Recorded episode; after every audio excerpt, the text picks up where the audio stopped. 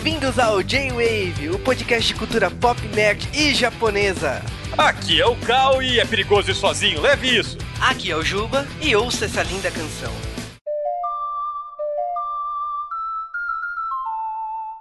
Oi, eu sou o Marvin. Hey, hello, hi, listen, hello, hi, listen, hello, hey, listen, hello, ah! Tadinha da fadinha. é isso aí, galera. Nós estamos finalmente falando de um tema esperadíssimo no J-Wave, que é a lenda de Zelda. Sim, é, são 25 anos, merece ser comemorado. Vamos fazer igual o Mario. E dessa Ah. vez. Ai, cara, que tristeza você fazer essa piada. Há dois podcasts de Mario e ninguém fez essa piada, cara. Graças a Deus, cara. Isso vai ser agora que essa coisa vai ser feita. Então vamos para os Correios.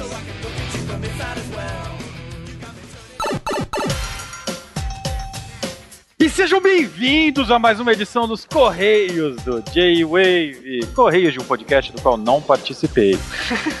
Eu posso responder perguntas sobre os Correios dos Correios do J-Wave, sabe? Fazia tempo que você não participava de um J-Wave, né? Minha boca tava gigante, parecia um fofão, cara, tava muito feio. Eu também espero um dia não participar do J-Wave. Só eu participei de todos. Até agora, cara. Meus planos estão em andamento. O Juba, né, a estrelinha do J-Wave que aparece em todo lugar, apareceu em outros podcasts essa semana. É verdade, o Almighty me convidou para o Free Talk Pro 4, que é um podcast, é um bate-papo mesmo, e foi engraçado. Eu falei algumas coisas do Japão, dos meus freelas aqui no Brasil, e eu espero que o pessoal curta aí essas curiosidades, ou não, né? O link vai estar aí no post, viu, galera? Próximo recado é que estreou Kaizoku Sentai Gokaiger. Saúde.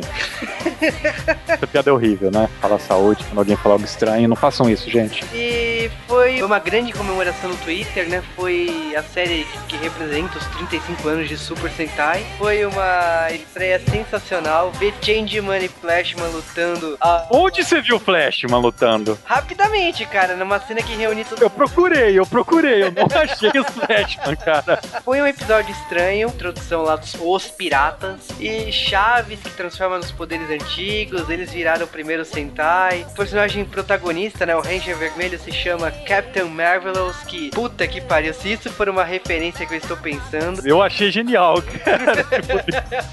e tem o cigano da novela como Gokaiger Azul, cara. Não, e tem o verde, né, que é o engraçadinho, né, faz a pu- puladinha na abertura. O verde... Pô, o verde erra a abertura igualzinho o Green Flash, cara. Não, e os memes do vermelho, cara? O vermelho faz umas poses muito bizarras, assim. Mas fora isso daí, parece One Piece live action, cara. Não tem como falar da série sem ver o resto. O que empolgou a gente pra caramba foi o encerramento, ver Changeman, ver o Google Five pegando os personagens com aqueles objetos de ginástica olímpica, o Flashman aparecendo e procurando os pais.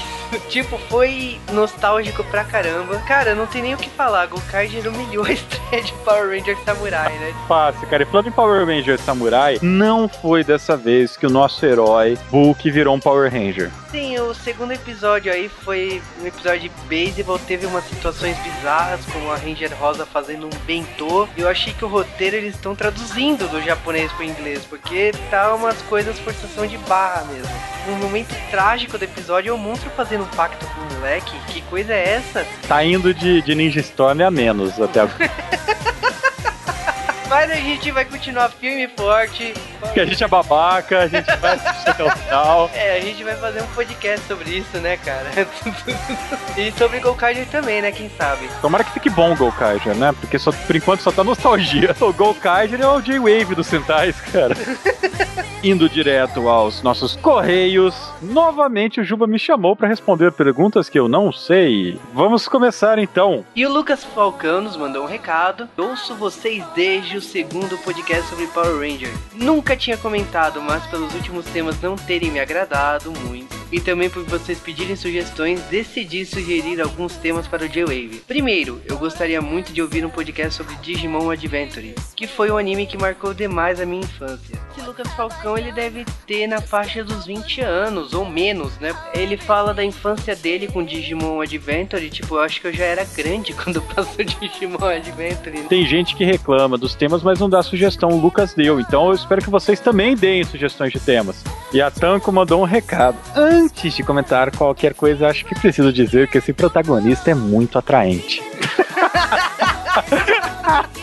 e o Drug, nosso comentarista semanal, o Joe ser citado por certas pessoas para o Nerdcast realmente funcionou como uma propaganda para vocês. É uma pena que alguns usaram essa propaganda para trollar. O J-Wave é um dos podcasts com maior número de informação da podosfera. Alguns, quando abordam tal tema, só usam as lembranças ou fazem uma pesquisa rápida, o que não é errado, é só diferente. Pessoalmente, gosto muito do J-Wave, porque eu aprendo pacas sobre assuntos que eu gosto em cada um dos casts de vocês. Ô, Drugas, relaxa, cara. Você vai estar aqui para sempre, cara, nos comentários. O Danilo Ribeiro mandou pra gente: bom horário indeterminado, galera do J-Wave. Agora é. Deixa eu olhar pela janela. Noite. Bom, ele também é outro que confessa que nunca tinha assistido Dorama e vai seguir a nossa sugestão, né? Ou ele seguiu, né? Seguiu, ele viajou pro Japão e assistiu Denshotoku, olha só. E agora ele vai fazer a mesma coisa com My Boss My Hero. E a Ana Lúcia nos mandou um recado. Olá! Primeiro comentário nesse podcast à vista. Fiquei muito curioso sobre o cast, ou melhor, sobre doramas em geral. Conheço só uma casquinha da cultura japonesa. Por isso gosto de aprender sempre algo novo e pouco que já conheci sobre doramas me faz pensar que apesar do choque cultural, o material é bastante interessante. Assim, minha sugestão é mais cast sobre dorama. E ela ainda manda um abraço da sua a minha Joaninha.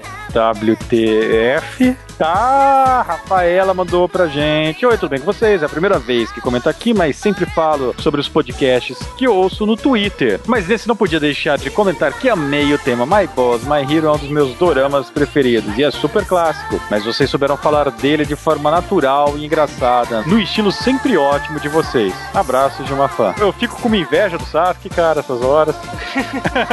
cara, eu gosto da presença feminina aqui no J-Wave. Normalmente só aparece comentários de homem aqui. Eu, eu até prefiro, sabe? Bom, um abraço para todo mundo que comentou aí. E nos e-mails, o Emiliano Vieira Ramos mandou pra gente: bom horário indeterminado, a equipe do J-Wave. Pegou, cara, pegou. É, o pessoal tá aprendendo, né? eu já ouvi todos os posts do J-Wave sobre Dorama e alguns sobre outros temas também. Nunca comentei antes, mas nesse não pude deixar de comentar. My Boss, My Hero foi o primeiro Dorama que eu assisti em sã consciência. Gostei bastante da série, ri muito, gostei também da trilha sonora. Foi realmente muito bom relembrar desse Dorama pelo podcast. Eu realmente pensei que vocês iam falar algo sobre o jeito do Sakura Kojijun. Será que só eu achei ele afeminado demais no Dorama? Cara, esse comentário vai me levar um monte de críticas nos e-mails. Cara, eu não tenho culpa, foi o Emiliano que mandou e-mail. Sim, ele tem um jeitinho estranho, mas preferimos não analisar isso. O Sasuke só deu a pista que o ator era uma diva. E aí, tipo, vocês entendem como quiser. assim que terminei de assistir o dorama japonês, descobri o filme coreano. O filme coreano não tem uma das coisas que eu mais gostei no dorama japonês, que é a comédia forte. Por essa razão, o filme fica bem mais pesado e adulto. É interessante que ele traz à tona antigas questões culturais coreanas, porém, mesmo assim, não me agradou muito. Valeu a dica, vou correr atrás do filme do My Boss by Hero. Pelas fotos eu percebi que o foco não era a comédia, mas vou atrás. Valeu, Emiliano Ramos. E o André M. Fernandes, 21 anos, São Luís, Maranhão, nos mandou um e-mail. Eu estava com alguns GeoWavecasts atrasados para ouvir por causa da falta de tempo. Mas quando vi que dessa semana seria sobre My Boss, My Hero, resolvi logo ouvir este para poder enviar um e-mail. O tema Sorafune que o Juba havia falado é altamente viciante, eu sei. E bom, apresentei essa série para minha irmã, que apelidou de Rebelde Japonês.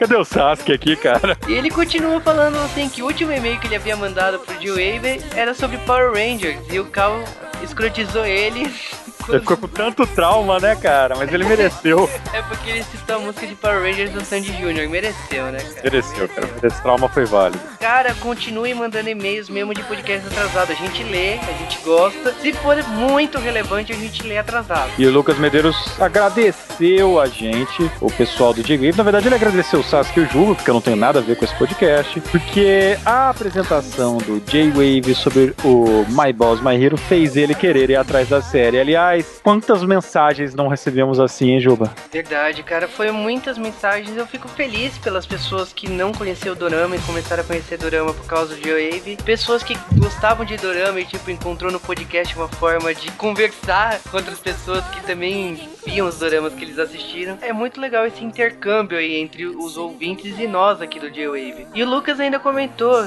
falando dos jovens otakus de eventos de anime e mangá que normalmente conhecem animes e mangás, mas não conhecem doramas. Dorama é uma coisa de nicho ainda. Lógico, como anime e mangá tá crescendo, tá se tornando um, algo da cultura brasileira, vamos dizer assim, e da cultura mundial, ocidental também, doramas é uma dessas lacunas aí a ser preenchidas e ele comenta ainda do, da questão de, do consumidor passional, né? Que é o consumidor que assiste tudo pela televisão. E é bom conhecer essas outras mídias graças a podcasts, matérias e coisas do tipo. Então, fico feliz aí que o Geowave tenha colaborado com isso. Ele ainda cobra as resenhas de Dorama no Geowave. Cara, sou eu que faço. Quando tiver tempo disponível, volto.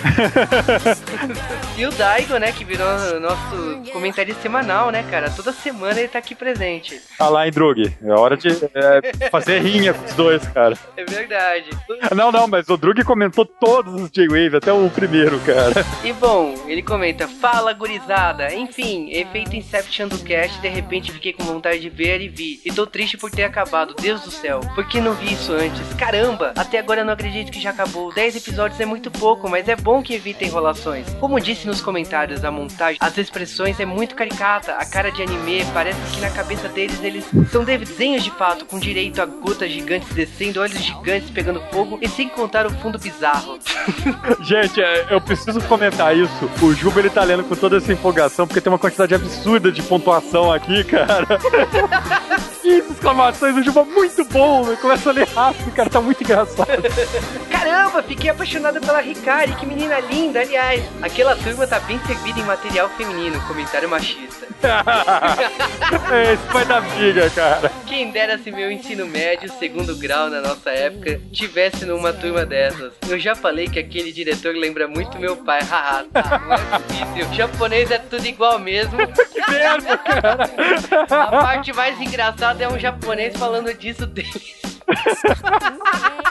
Fui dormir nessa madrugada às 5 da manhã, não aguentei esperar e nem preciso dizer, momento vergonha, chorei muito nos últimos capítulos. Na cena de aniversário, no discurso da professora quando ele volta à escola, meu Deus, ainda bem que ninguém me viu, hahaha. Se tem uma coisa que japoneses sabem fazer é cenas apelativas, eles estão de parabéns.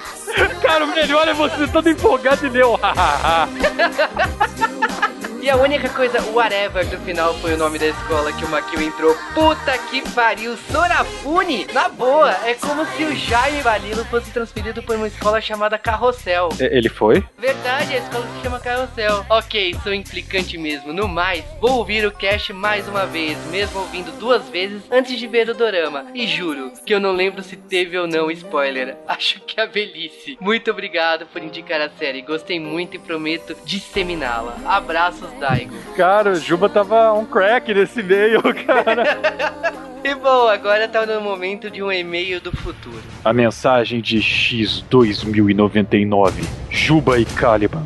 Essa mensagem pode não fazer sentido para vocês, mas peço para que leiam com atenção. Se meus cálculos estiverem corretos, vocês receberão esse e-mail um pouco antes de escolherem um novo membro para o J-Wave. Esta pessoa é a chave. Não posso dizer muito mais do que isso no momento. Qualquer informação seria um desastre. Pode parecer loucura, mas eu sei, eu sei porque estou escrevendo isso do futuro.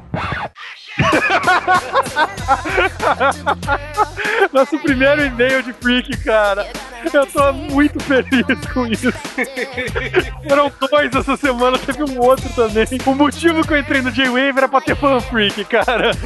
A melhor parte do e-mail, sem dúvida, foi sobre o podcast sobre Patrine, cara. O e-mail segue, o e-mail é muito grande, cara. Ele segue e tal. O detalhe é que ele segue com um monte de palavras em negritos. Eu tenho uma hipótese de quem seja esse cara do futuro.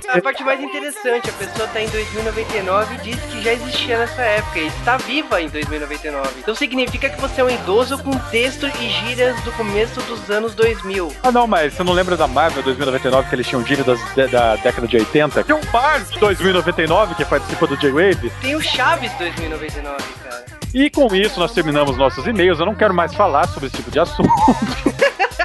E agora a gente vai pedir para vocês mandarem e-mail pra gente, porque é obrigação moral de vocês mandarem e-mails e comentários pro J-Wave. E para mandar recados, vocês já sabem, mande para jwavecast.gmail.com. Se você quiser mandar comentários, é só comentar lá no blog www.jwave.com.br. É só comentar, não vai atrapalhar se você estiver ouvindo pelo Play. E você pode agora comentar usando seu login de Twitter, Facebook, WordPress. Se você quiser mandar você também já sabe, é fácil, é arroba JWavecast. Pode mandar comentários enquanto você está ouvindo o podcast. Se a gente estiver online, vamos responder você. E todos os membros do J-Wave dessa semana estão lá no post. Então, se você quiser falar com a gente individualmente, eu sei lá o que você quer fazer, você mande comentários pra gente diretamente. É só olhar no post. É isso aí, galera. E com isso nós terminamos a nossa gigantesca sessão de e-mails e vamos para um dos podcasts mais esperados do, da história do J-Wave desde que começamos a gravar, cara. Exatamente. Vamos lá para os 25 anos de Zelda.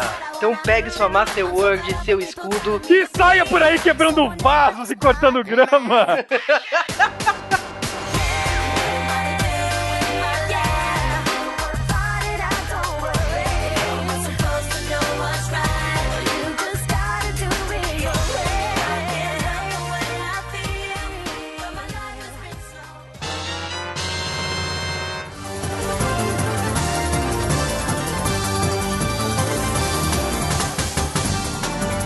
Antes de falarmos de Zelda, nós temos que falar de outro assunto. É, primeiramente nós escolhemos Zelda por causa dos seus 25 anos. Ô louco, a princesa tá velha assim, cara? Ou não, né, cara? 25 anos. Tá altamente pegável a Zelda, cara.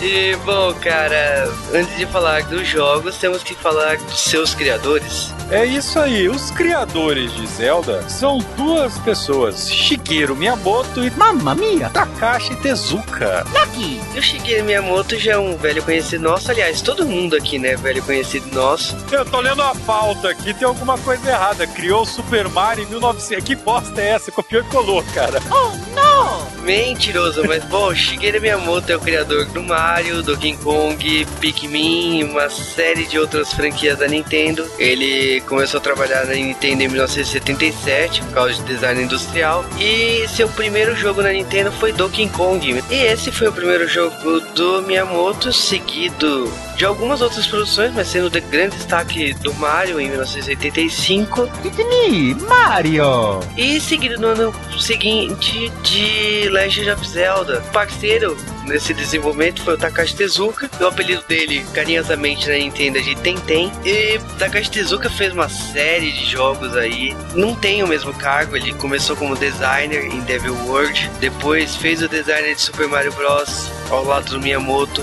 foi diretor do Legend of Zelda. No caso de Zelda, ele principalmente assumiu a posição de diretor nos jogos seguintes e acabou sendo supervisor e produtor hoje.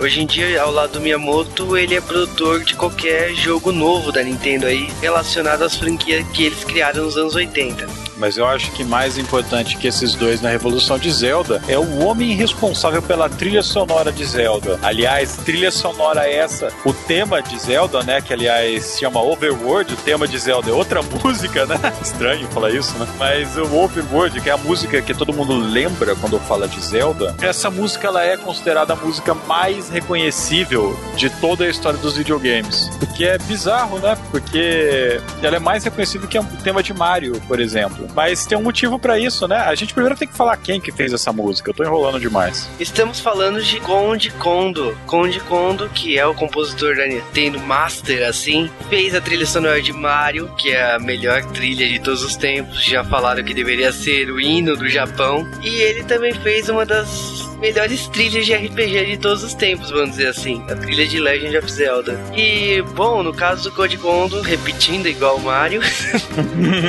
Okidoki. Ele chegou na Nintendo nos anos 80 procurando emprego, viu que a Nintendo precisava de compositores e, bom, tô desempregado, preciso de emprego, saindo da faculdade e conseguiu trabalhar na Nintendo em 83. E ele começou a desenvolver música para os jogos do console da Nintendo na época, Famicom. Cara, por mais que eu goste assim da- das trilhas de Mario, elas tocaram basicamente só no jogo delas, com exceção de alguns jogos mais recentes que estão que estão tendo essa mania de reviver, né, de trazer novamente aqueles sons antigos de Mario. Mas eh, tirando essa parte da nostalgia, elas ficaram nos seus jogos e pronto. As trilhas do Zelda, elas vazam de um jogo pro outro. De repente bateu a nostalgia do GameCube pra cá. Zelda sempre teve isso. E o bom do Zelda é que os temas, eles são sempre versões mais elaboradas do tema anterior, porque o console vai ficando melhor, né? O, o, o console, pelo menos o main, né? Mas, cara, e a trilha de Zelda, ela só não está presente.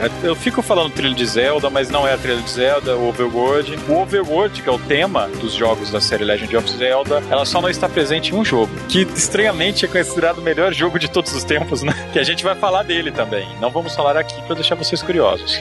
Sim, e voltando ao caso de The Legend of Zelda, o projeto nasceu da cabeça do Shigeru Miyamoto por causa de explorações que ele tinha quando ele era pequeno. Bom, criança, né? E ele é, brincando, entrando em cavernas e tal, ele começou a ter um repertório, vamos dizer assim, uma vivência de, de quando ele era, ele era pequeno e usar isso nas suas histórias. Então, ele não só brincava com em cavernas, em áreas como florestas, ele ia em vilarejos e tudo isso serviu de inspiração pro universo Zelda. E a gente fica falando Zelda, Zelda, Zelda, mas não é um nome comum no Japão, né? Assim como Mario. Ah, super comum você batizar de Mario no Japão. Na verdade, esse nome, Zelda, é o nome da esposa do novelista americano Scott Fitzgerald. É, e no caso, Miyamoto gostou da pronúncia. Eu presumo que deve ser Zelda. E aí ele deve ter gostado da pronúncia em japonês e batizou a personagem de Zelda. E bom, essas são nossas curiosidades sobre a origem de Zelda, mas o que vocês querem saber aqui é dos jogos, então vamos pra eles, né?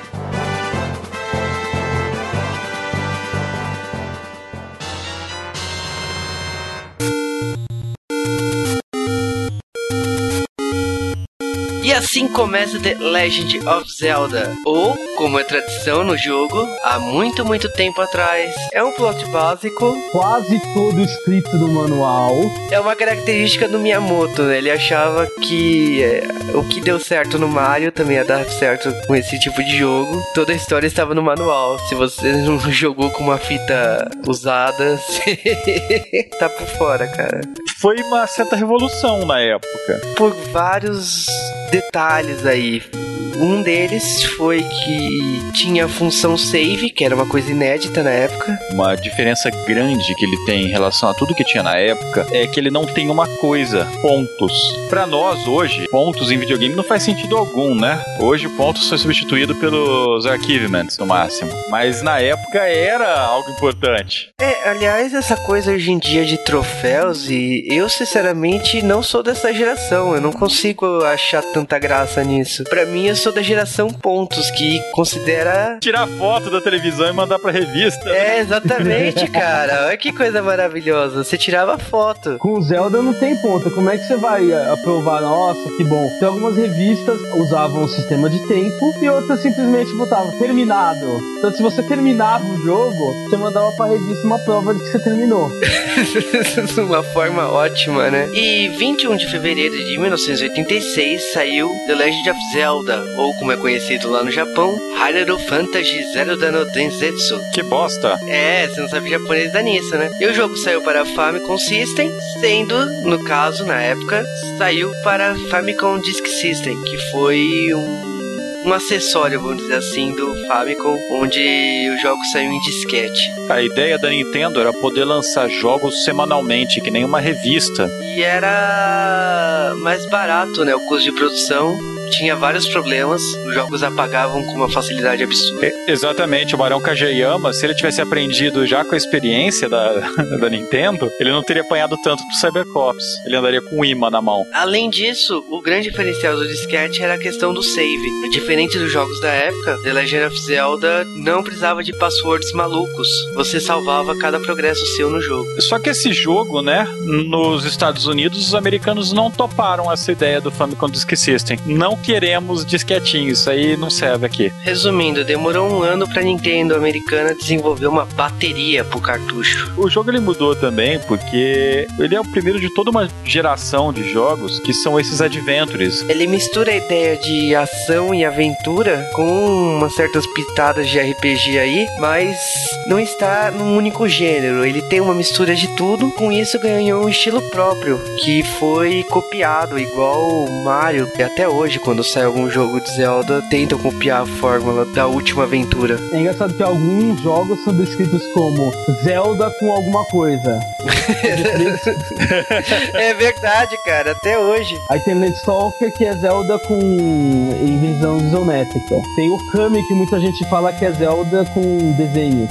São vários jogos que copiam alguma coisa de Zelda e muitas vezes funcionam, outras não. E esse jogo acabou sendo grande sucesso aí da Nintendo. Ele vendeu 6 milhões e 500 mil cópias. O que significa muita coisa. Hoje em dia, mesmo com mais videogames, o pessoal não consegue isso. É legal que a própria Nintendo tinha fé no Zelda. Em relação à crítica de Zelda, ele é considerado um dos jogos mais influentes de todos os tempos. Não envelheceu bem, na minha opinião. Esse jogo é um jogo de Nintendo. O grande problema dos primeiros jogos de Nintendo é que muitos deles você não consegue jogar sem um guia do lado. Isso é um problema que tem em Final Fantasy 1, no primeiro Metroid, uma das maiores reclamações aí de videogame nerd sobre alguns jogos velhos é que precisa de um guia do lado, você não sai do lugar sem guia. A história de The Legend of Zelda é focada no reino de Hyrule, onde a lenda do Triforce, que são artefatos criados por deuses, e é passado de geração após geração. O grande vilão da série Zelda, nesse primeiro jogo, é o Ganon. Ele é um mago determinado e ele quer dominar o reino. Para isso, ele precisa da Zelda, a princesa desse reino. E a princesa dividiu a Triforce da sabedoria em oito fragmentos, espalhando pelos confins do universo, na verdade, pelo reino de Hyrule. O que acontece é que fica óbvio que vocês já imaginaram, Ganon quer a princesa, como também quer os oito fragmentos da Triforce. Convenhamos que é uma desculpa bem melhor do que a do Copa, hein? Cara, o que acontece é o seguinte: o Link aparece e ele vai ser ajudado pela governanta da Zelda, a Impa, e para conseguir isso ele vai logicamente, é óbvio, você vai ter que reunir os fragmentos, recolher itens e ter poder suficiente para enfrentar o Ganon. Logicamente, a batalha final do Legend of Zelda é na Montanha da Morte, onde ele vai ter que destruir o Ganon para conseguir a Zelda de volta. Então, o jogo de Zelda, o primeiro, ele trouxe várias inovações. Uma coisa que eu acho bacana do Zelda também, o Zelda japonês, além de ser disquete, ele usava o microfone do controle do Nintendo. Ele usava o controle para você matar um inimigo que, de qualquer outra maneira, é muito difícil de ser derrotado. Só que o microfone do Nintendo japonês não veio para América. Eles mantiveram na tradução que ele tem que ser destruído por som. Ninguém pedia porcaria nenhuma. Cara, mas a Nintendo sempre teve essa característica de trazer novidades e foi uma função que eles acharam que ia funcionar, os americanos vetaram e acabou que a versão final tem esse bug, né, vamos dizer assim, né? É. E o Zelda também tem uma coisa bacana, né? Se você zera o jogo, se você entra com um nome diferente no teu save, é bem óbvio o nome que você tem que entrar, né? Zelda. Você joga no modo Nightmare. E deixa o jogo que era difícil mais difícil ainda.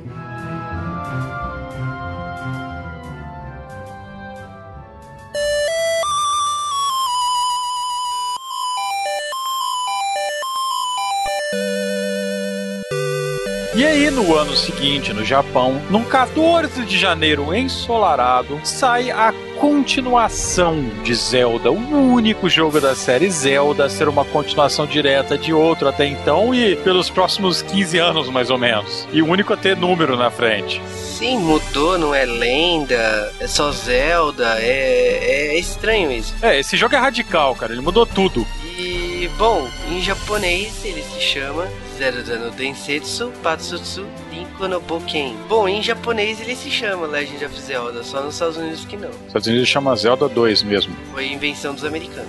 Safados. E esse jogo é estranho pra caramba por causa que não é visto de cima, é 2D o jogo, tipo 2D igual Mario, sabe? Ele lembra mais um Metroid, né? Bem mais um Metroid. Bom, no Zelda não tinha padrão, né, cara? Era o segundo jogo. A gente não podia dizer que o estilo ia ser do primeiro, né? É, o Zelda 2 a gente pode dizer que sofre do mesmo mal do Super Mario Bros 2 The Lost Levels, né? É querer fazer um jogo pra ir na febre do primeiro e, e morrer na praia. Mas vamos falar do jogo, né? É, a história do jogo ela é literalmente continuação. Uma meia dúzia de anos depois do primeiro jogo, o Link ele descobre que tá aparecendo um símbolo no, na mão dele, né? E é o símbolo da Triforce, ou Triforce, né? É, e aí... O Link está fazendo 16 anos nesse jogo. Ele acaba indo consultar com a governanta, né, da Zelda, a Impa, começa a lenda, né? Vamos dizer assim. É, é estranho um jogo que não se chama Lenda de Zelda, quando justamente é nesse jogo que a lenda de Zelda é contada, né? Sim, é explicado toda a origem do reino. O governante manteve a paz de Hyrule usando a Triforce. E essa história antiquíssima, ela conta basicamente a primeira princesa lá do reino de Hyrule, né? Que chamava Zelda, o seu irmão. E quando o rei morre, ele vai passar a herança, né? O príncipe pensou que ia ficar com a Triforce, mas ele só ganhou uma parte dessa Triforce. E aí ele foi atrás da Zelda para perguntar, né? Não conseguiu, pediu por um mago do reino ir atrás. E o mago acabou querendo essa Triforce, pra variar, né? Sempre o um mago malvado em Zelda. Pelo menos não é Canon, né? De novo. Não, esse não é, esse é bem antes. Ele acaba colocando a Zelda no sono eterno e o príncipe, arrependido dessa merda que ele fez, o que, que ele faz? Ele fala que a partir de hoje todas as filhas da família real vão se chamar Zelda. E com isso ele explicou um monte de merda do que estava por vir nos anos seguintes. Sim, a partir de agora é palhaçada. Nasceu mulher na família, você tem que batizar de Zelda. Eu acredito que teve uma lenda também que todos os moleques com roupa verde deveriam chamar Link. Provavelmente, cara. Bizarro, né? Isso, né? Porque, tipo, a Zelda a gente achou uma explicação, mas por que, que o nome Link se repete tantas vezes? Porque ele é um elo entre Zelda e que elo horrível. a Impa dá os seis cristais no pergaminho, né? Com o mesmo brasão da mão do Link. E ele começa assim a aventura, né? O grande segredo desse jogo, né, nesse caso, é o pergaminho, por causa que ele une, ele explica como usar a Triforce, como juntar a Triforce. É a única vez até hoje que o Link cata Zelda no final do jogo. Safadão. É a única vez na história que tem duas Zeldas ao mesmo tempo vivendo no mesmo reino. Mas ele pega qual Zelda? Porque a Zelda desse jogo ela tava dormindo desde o passado longínquo. Ele acorda a mulher e ganha um presente. Cara, esse jogo ele introduz coisas novas, ele tem magias, várias magias que a maioria você usa uma vez só no jogo inteiro, mas no geral não é um jogo marcante, eu acho. Na minha opinião, assim, não, não vale tanto. Muita gente acha que ele é ovelha negra. Não é um dos Zeldas que eu gosto muito. Eu conheço pessoas que gostam mais desse Zelda do que do primeiro, mas gosto é que nem braço, tem gente que não tem.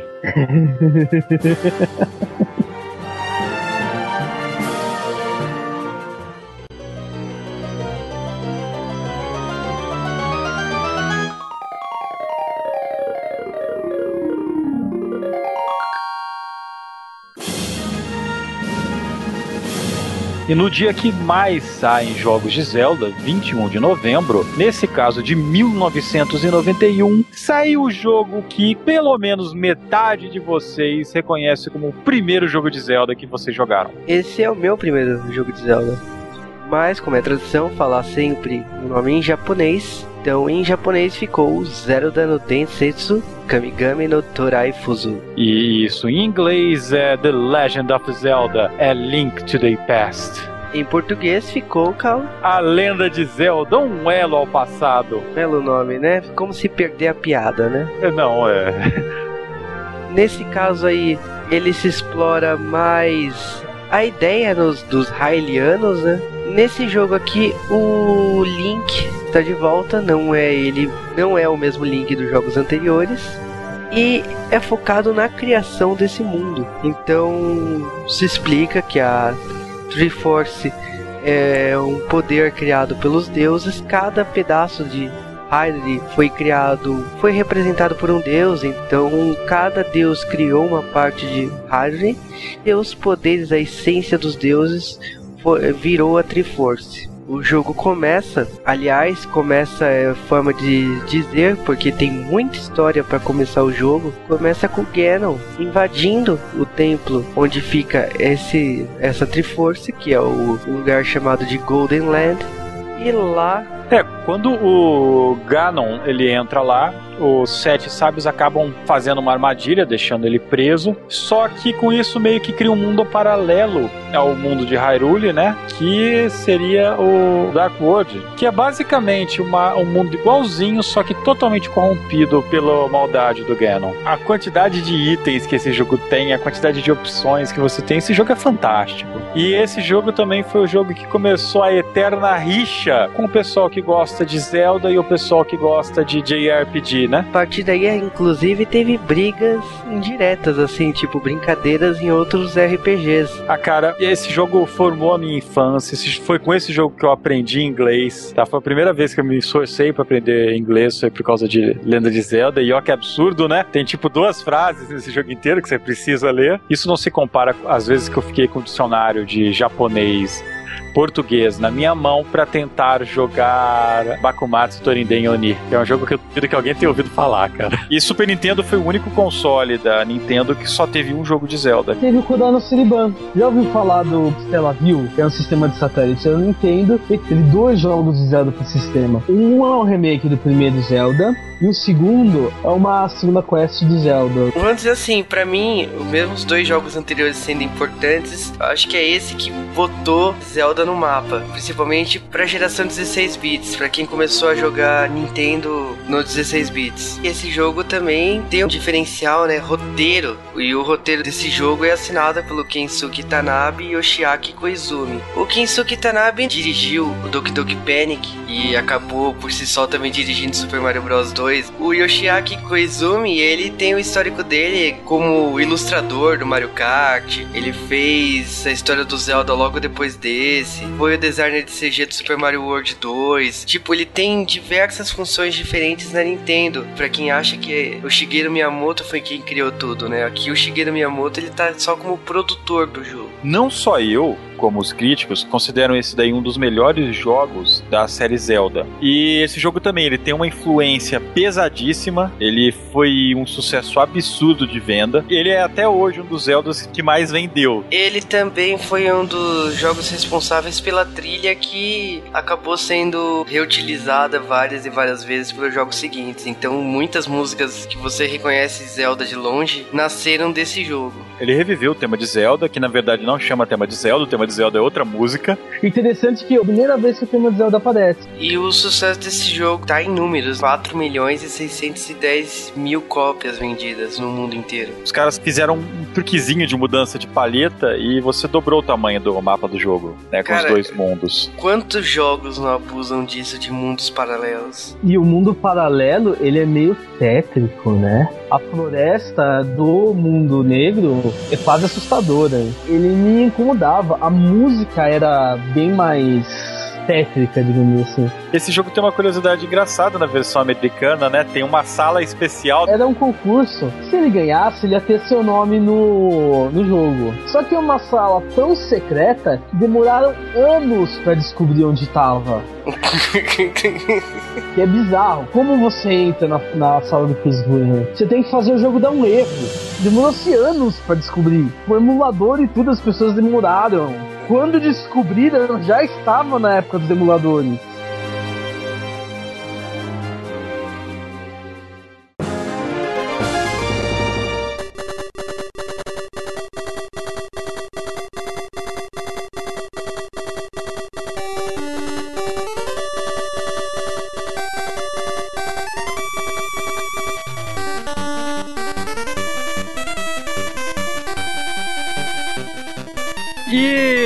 Dois anos e meio depois, em 6 de junho de 93, sai o primeiro jogo de Zelda para um portátil da Nintendo. Eu topava fácil outro jogo pro Super Nintendo, Nintendo. Mas eles não, vão fazer portátil. E aí saiu em japonês Zelda no Densetsu. Yumi Omirushima. Eu quero entender como é que esses pauzinhos todos viram essas palavras enormes, mas tudo bem. uh, não, o Jumbo me assusta, gente. Mas beleza. The Legend of Zelda Link's Awakening, que é literalmente o Link tá num sonho, ou não sendo uma baleia, né? É, cara, é muito triste a história desse jogo, mas beleza. É uma continuação que quebra totalmente a lógica da série, né? Em termos de, de jogabilidade, ele é bem parecido com os outros. Mas em termos de história, não tem nada a ver com nada. Tem Gumbas, tem personagens do Mario, tem marmota, tem fotógrafo. É bizarro, é bizarro. Depois dos eventos de Link to the Past, esse Link pegou um barco e foi viajar por aí. Só que o barco dele foi pego por uma tempestade e foi destruído. Então ele foi parar numa ilha e todo mundo aparentemente faz uso constante de cogumelos. Não do Mario, cogumelos alucinógenos. Né? A grande busca do Link é acordar o Windfish, que é uma baleia gigante. Quando ele finalmente acorda, ele descobre que a ilha é um sonho. Não um sonho do Link, é um sonho da baleia.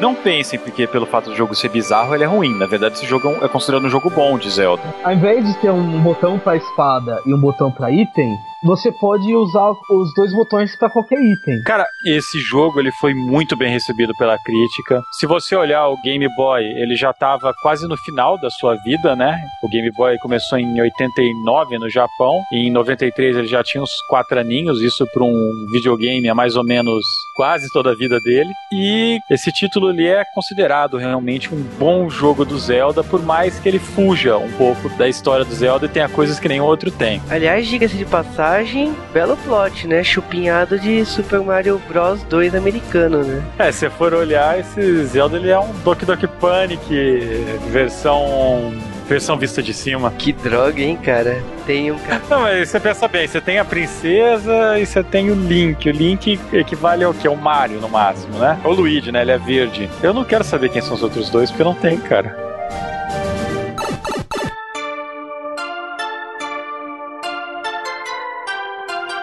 E aí, depois desse jogo, ficou-se cinco anos sem se falar de Zelda em nenhum videogame da Nintendo. A série Zelda. Não, não. Mas teve o jogo de CDI que teve um. Como eu tava falando, foram cinco anos sem jogo de Zelda nenhum. Tira o Mario Cash.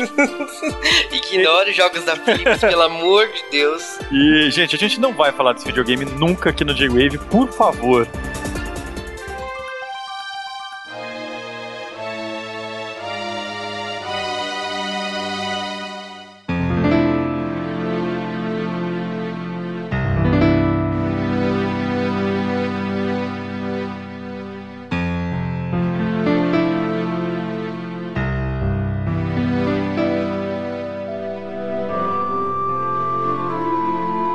De novo no Dia Mundial de Zelda, 21 de novembro, dessa vez de 98, cinco anos depois do último jogo de Zelda, ou sete anos depois do último jogo de Zelda para um dos consoles da Nintendo, sai o que é considerado não um jogo, mas o jogo de Zelda. Aliás, não é nem o jogo de Zelda, e sim o jogo, ponto final. E esse jogo é onde a outra metade de vocês conheceu Zelda. Quem não conheceu de Link to the Past conheceu desse jogo. É, esse jogo que lá no Japão foi conhecido como Zelda no Densetsu Tokina Ocarina, ele saiu no Japão dia 21 de novembro também mas tem um diferencial aí, ele saiu dois dias depois nos Estados Unidos. Foi um dos primeiros jogos aí tão pouca diferença de tempo. Foi um jogo bastante esperado, porque era o primeiro Legend of Zelda com gráficos em 3D. E vamos dizer assim o seguinte: Super Mario 64, The Legend of Zelda, pro 64 eram bastante esperados, mas a gente não sabia quando ia sair Legend of Zelda. Super Mario 64 saiu e a gente sabia que era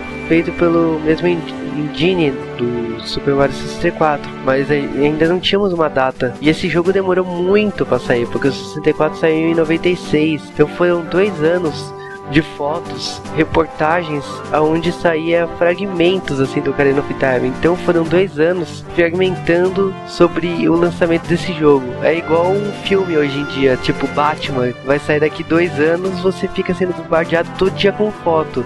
Numa época pré-internet, né, cara? Internet. E o Ocarina of Time foi exatamente isso. E esse jogo é engraçado porque ele originalmente foi feito com um monte de promessas que não foram cumpridas. Um, porque ele ia usar um acessório pouquíssimo conhecido do 64, né? O 64DD que só saiu no Japão. É, é, é interessante lembrar que no meio da década de 90, um dos maiores parceiros da Nintendo que estava desenvolvendo um sistema de CDs da Nintendo acabou enchendo o saco dos mimimis da Nintendo, né? E criou seu próprio videogame. E eu não tô falando da Philips. A Sony trouxe produtoras, roubou produtores que faziam jogos para Nintendo e para Sega. É, roubou por questões simples. A Nintendo insistiu no disquete e várias produtoras, como por exemplo a Squaresoft, que era uma produtora até então exclusiva da Nintendo, né? Ela não conseguia conceber estar tá na nova geração e ainda tá limitada a 30 megas, que era um cartucho de 64. Acontece que quando esse jogo veio, ele mudou tudo, cara. Ele foi, ele é considerado por muitos críticos como o melhor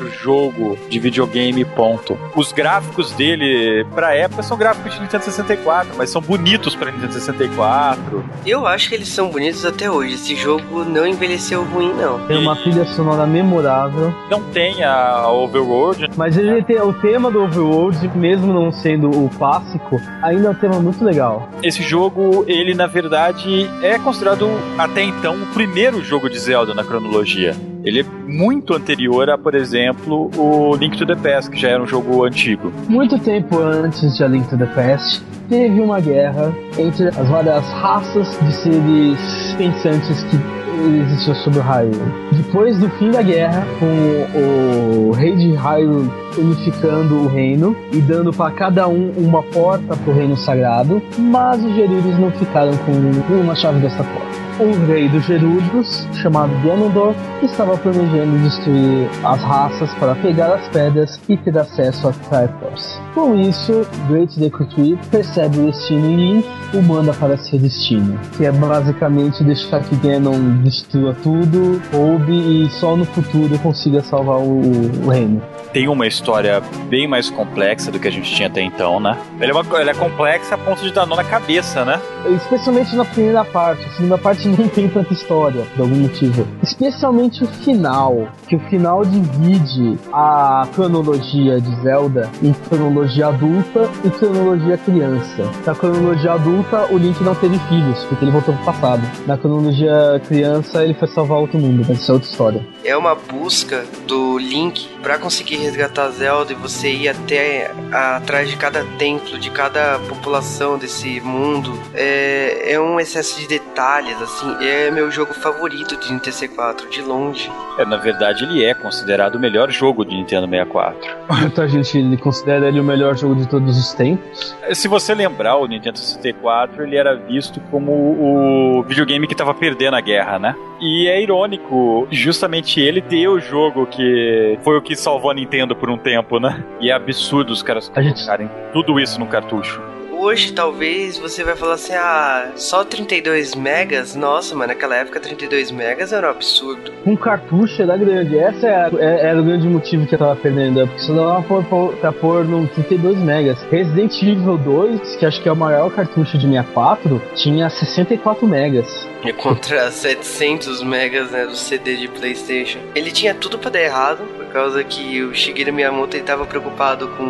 Super Mario 64. O Ocarina of Time ele tinha o mesmo engine do Super Mario 64, ele teve leves mudanças por causa que o Shigeru Miyamoto não gostou a partir de um momento. Muitas partes dos jogos foram dirigidas por diretores diferentes. No total são quatro diretores que fizeram todas as partes de jogabilidade do jogo. Podia ter virado um Frankenstein, mas não virou. Teve revisão, teve coisa que o Shigeru Miyamoto olhou e reprovou. Foi por isso que esse jogo teve tanto atraso. Convenhamos, o controle do 64 não é uma coisa confortável. Com exceção versão de Ocarina, cara. E Ocarina, inclusive, faz muito sentido. Você até tocar flauta no controle do 64, aliás, tocar flauta nesse jogo é, é foda, cara. Nossa. Você perdeu muito tempo tocando.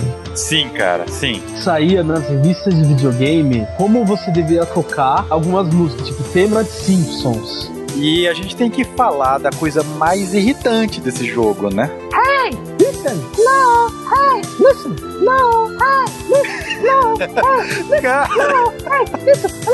Que vontade de pegar uh, qualquer bosta e atirar nessa filha da puta. Que vontade de insuportável. Não aguentava essa. Quando acabou o jogo e ela foi embora, eu falei, graças a Deus. Nossa, cara. você ia fazer qualquer coisa, ah, vou subir uma escada. Hey, hello! Você vai se fuder, bicho.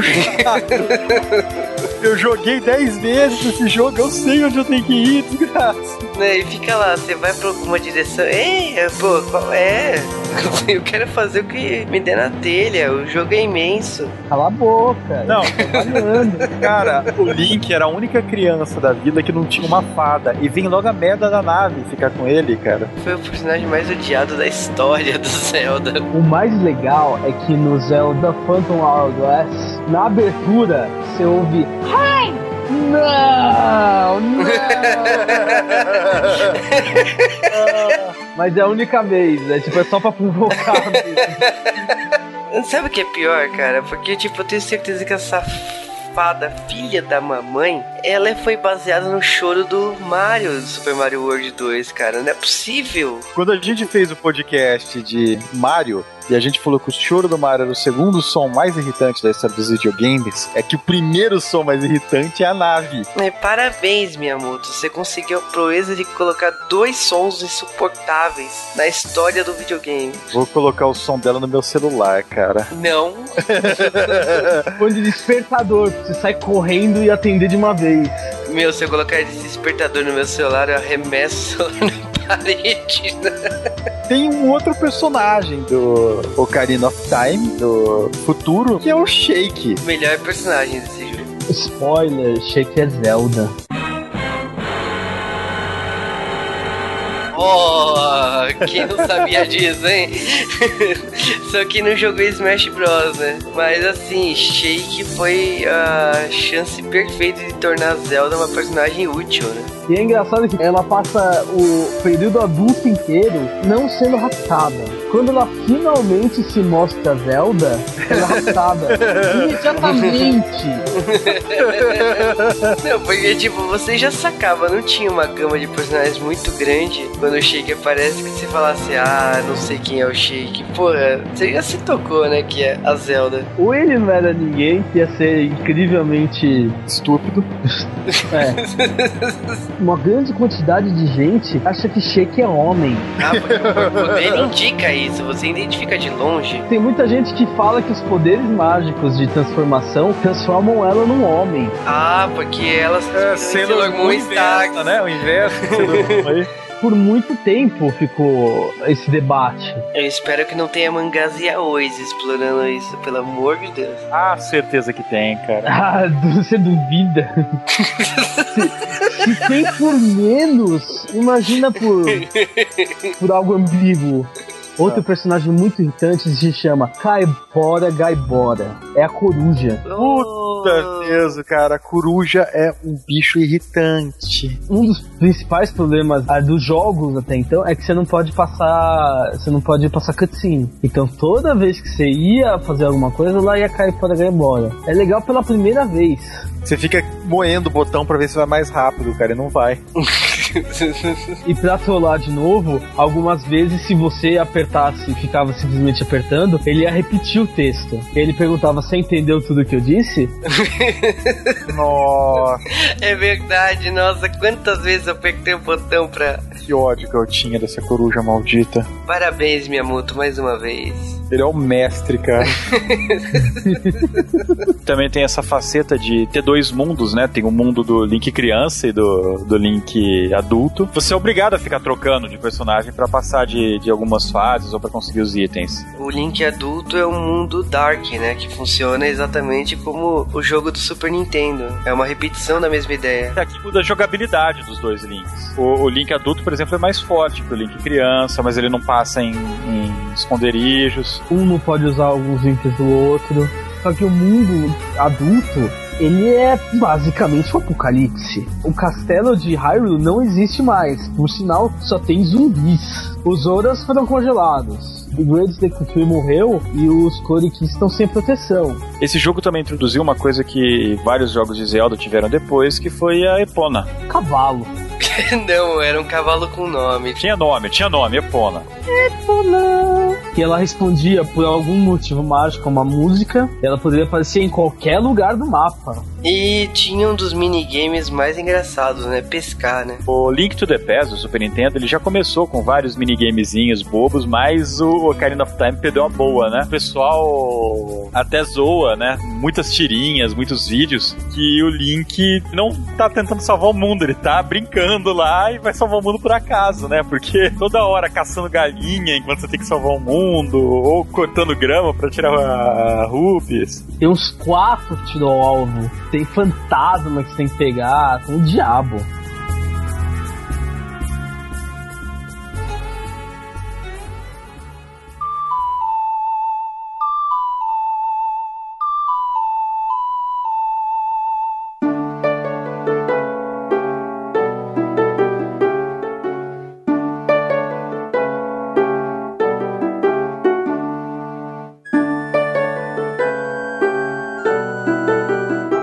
Como tudo que vende ridiculamente bem chama uma continuação, Zelda não poderia ficar de fora. Em 27 de abril de 2000, dois anos depois do lançamento do jogo anterior, ou aliás, um ano e uns dois meses, sai a continuação de Ocarina of Time, que é uma das pouquíssimas continuações diretas de um jogo de Zelda, né? E esse jogo é razoavelmente diferente do primeiro. É, esse jogo, né, The Legend of Zelda Majora Mask, ou em japonês Zelda no Densetsu Mujura no Kamen, ele é um jogo que usa muito do Ocarina of Time em termos de gráfico, com melhorias bem diferente, né? Enquanto o, a ideia do Ocarina of Time é te dar um mundo gigante para ser explorado, o Majora Mask te dá um mundo bem mais limitado, só que ao invés de fazer você explorar geograficamente, né, por espaço, ele faz você explorar por tempo. Então, nesse mundo você tem as mesmas cenas repetindo por 72 horas, um dia da marmota do Zelda, né? Só que esse jogo ele tem suas qualidades. Só ele é diferente, mas o que o Zelda Ocarina of Time não tem, que é, por exemplo, um os NPCs mais, com mais profundidade, é, side quests, back history, o Majora Mask é praticamente só isso. Ele é só a história dos NPCs, ele é só side quest, ele é só detalhes da história. Então ele é um jogo, quem gosta muito do Majora Mask é quem gosta mais da, de jogos de RPG que se focam mais em história, se focam mais nos personagens. Não é um jogo ruim de nenhuma maneira. A jogabilidade dele em muitos pontos é superior ao do Ocarina of Time, só que não é um Ocarina of Time. Esse jogo tem seus méritos, mas se fosse hoje em dia ele não passaria de um DLC. Ele é bem superior em questão de tecnologia, gráficos, jogabilidade ao Ocarina. Para início de conversa, é esse Majora's Mask ele usa o cartucho de expansão no Nintendo 64, que no final da vida do, do 64 eles resolveram dar esse cartucho e os jogos mais pesados usa, usariam esse cartucho. Tanto é que o Majora's Mask vem com o cartucho. Ele tem muitas melhorias. Os gráficos são um pouco melhores. Porque o Ocarina ele já estava quase no talo do 64. Então, o Majora's Mask está um pouquinho mais no talo por causa do cartucho de expansão.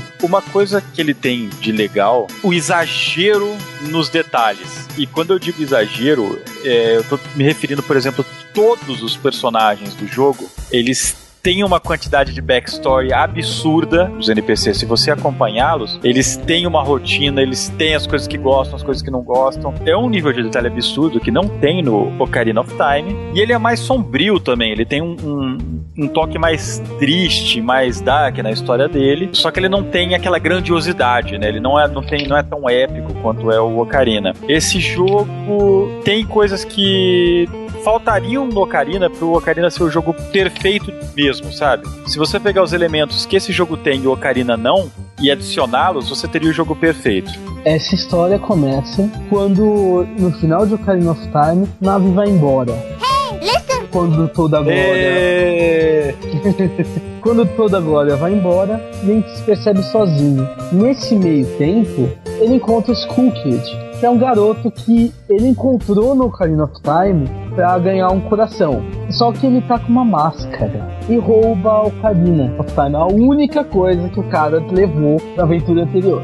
Então ele vai atrás e cai no universo alternativo. Ele é enfeitiçado, se transforma num Deku Scrum e conhece o vendedor de máscaras. Ele consegue recuperar o Ocarina, descobre que o Skull está jogando basicamente a lua na, em Termina, mas ele não tem como pará-lo. Para recuperá-lo, ele precisa acordar quatro gigantes. Além de uma jogabilidade melhorada do Link do Ocarina of Time, você ainda pode colocar máscaras para virar outras criaturas. São três criaturas e muitas máscaras. Metade delas muda alguma coisa na sua jogabilidade. Então tem a máscara que explode, tem a máscara que faz você ficar invisível são várias máscaras diferentes com vários poderes. É, o centro do jogo basicamente é o poder das máscaras, né? E quais máscaras você deve usar no momento certo. É o que muda bastante a jogabilidade desse jogo pro Ocarina of Time. Mas as máscaras nesse jogo não são só itens. Elas sempre têm uma história atrás. As máscaras principais são máscaras feitas dos restos mortais dos caras. Ah, que merda, cara. Tipo, você tá usando pra, basicamente uma carcaça. E os caras morrem e não voltam. E não vão voltar. E você muitas vezes assume o papel dos caras. Outras máscaras são menos problemáticas eu vou assumir que eu joguei o Majora Mask antes de jogar o Ocarina. Quando eu fui jogar o Ocarina pela primeira vez, eu achei travado o jogo. Eu demorei para me acostumar. Por que, que você comprou primeiro o Majora Mask? Eu não entendo isso. Quando eu fui jogar, eu sabia que existia um Zelda pro 64, mas não sabia o nome dele. Eu achava que esse jogo era o Zelda do 64. Ele era um Zelda, não o Zelda. Exatamente. O Zelda é o Ocarina. Majora's Mask tem um defeito gigante. Se você for jogar o jogo só e não pegar nenhuma side quest, você vai saber que, bem, tem gigantes, eles salvam Termina e o Skull Kid foi dominado pelo poder maligno da máscara. Você não sabe de nenhum dos outros personagens, a maior parte você não fica sabendo. Você nem tem conhecimento. O Anju Café, que é a maior side quest do jogo, você nem fica sabendo se você não vai atrás.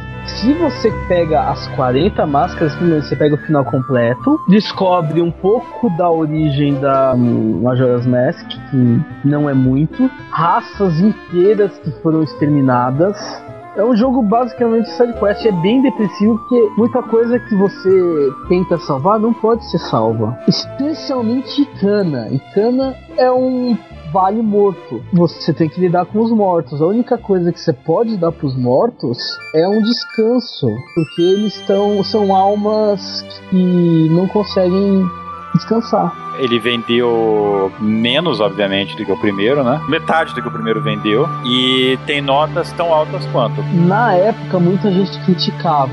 Hoje em dia, ele tem muita gente que acha ele melhor que o Canyon of Time. Teve uma enquete no site GameFAQs.com sobre o jogo da década. Majora's Mask ganhou, batendo outros concorrentes fortíssimos. É, mas a eleição do GameFAQs é zoada, porque era de dois em dois que você ia escolhendo. Então, na GameFAQs é estranho. Esse jogo, Ocarina of Time, e os dois primeiros Zeldas, os de Nintendo, foram lançados numa coletânea pra GameCube. Mas no fim das contas, cara, eu acho que Majora Mask, como um jogo sozinho, é bom. Ele acaba sendo mais sombrio e mais denso do que o primeiro jogo, do que o Ocarina of Time. Só que ele acaba sendo ofuscado pelo primeiro jogo, né? Majora Mask é um jogo bom, ele é lembrado como um dos melhores jogos de Legend of Zelda. E ele também encerra uma fase do Zelda. A partir daqui, os jogos do Zelda seriam diferentes. Bem diferentes. Seja o personagem, seja o gráfico, o desenho do personagem utilizado, ou mesmo cronologicamente.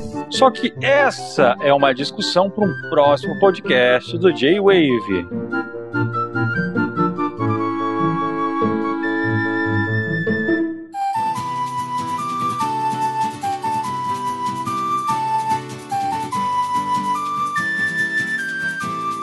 Esse J-Wave foi para falar dos jogos nostálgicos, né? Da leva nostálgica de Zelda. E a Ah, gente vai. O, o Não, J-Wave né? falando de Não, nostalgia. Não, pelo menos na minha vida, os jogos nostálgicos foram principalmente o Link to the Past e o Ocarina, né? Que são os jogos que trazem lembranças mais felizes de Zelda. E a série, por mais que tenha uma rixa que eu não entendo porquê de fã de JRPG com fãs de Zelda, é sei lá, é que nem fã de Street Fighter não gostar de fã de Mario, sabe? Na verdade, Mas, tipo- a, na verdade, a rixa entre Zelda e Final Fantasy é tão acirrada como fãs de Mortal Kombat com Street Fighter, cara. É, e, e- é estranho porque Zelda não é exatamente um RPG. Mas assim, é uma briga idiota, ela existe. E números não provam, tipo assim, ah, esse jogo é melhor, esse jogo é ruim. Não.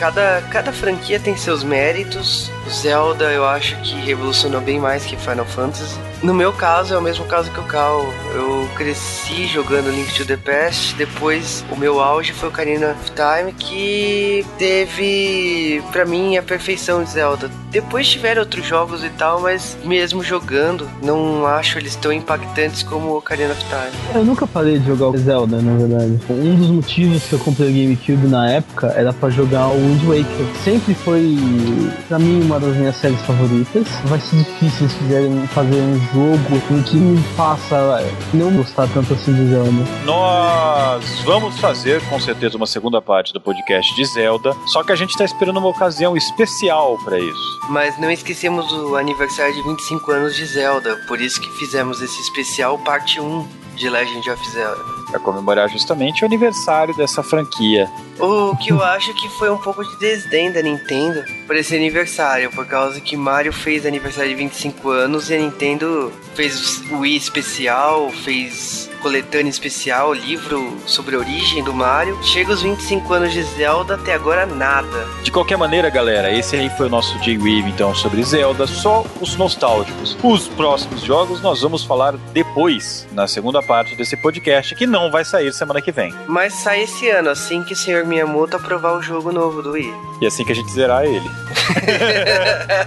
é, aí eu já não garanto esse ano, cara. E até semana que vem, galera. No próximo dia o Rivecast.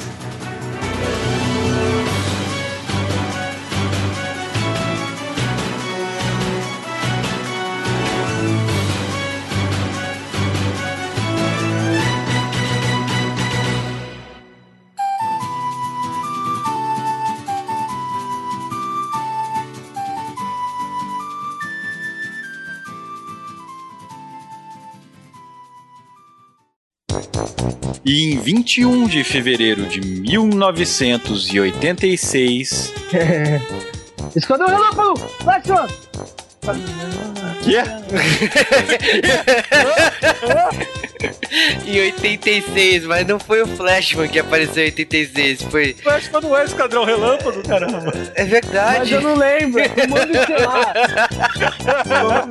Bom, estamos falando Comando de. Comando estelar. Não, Foda-se.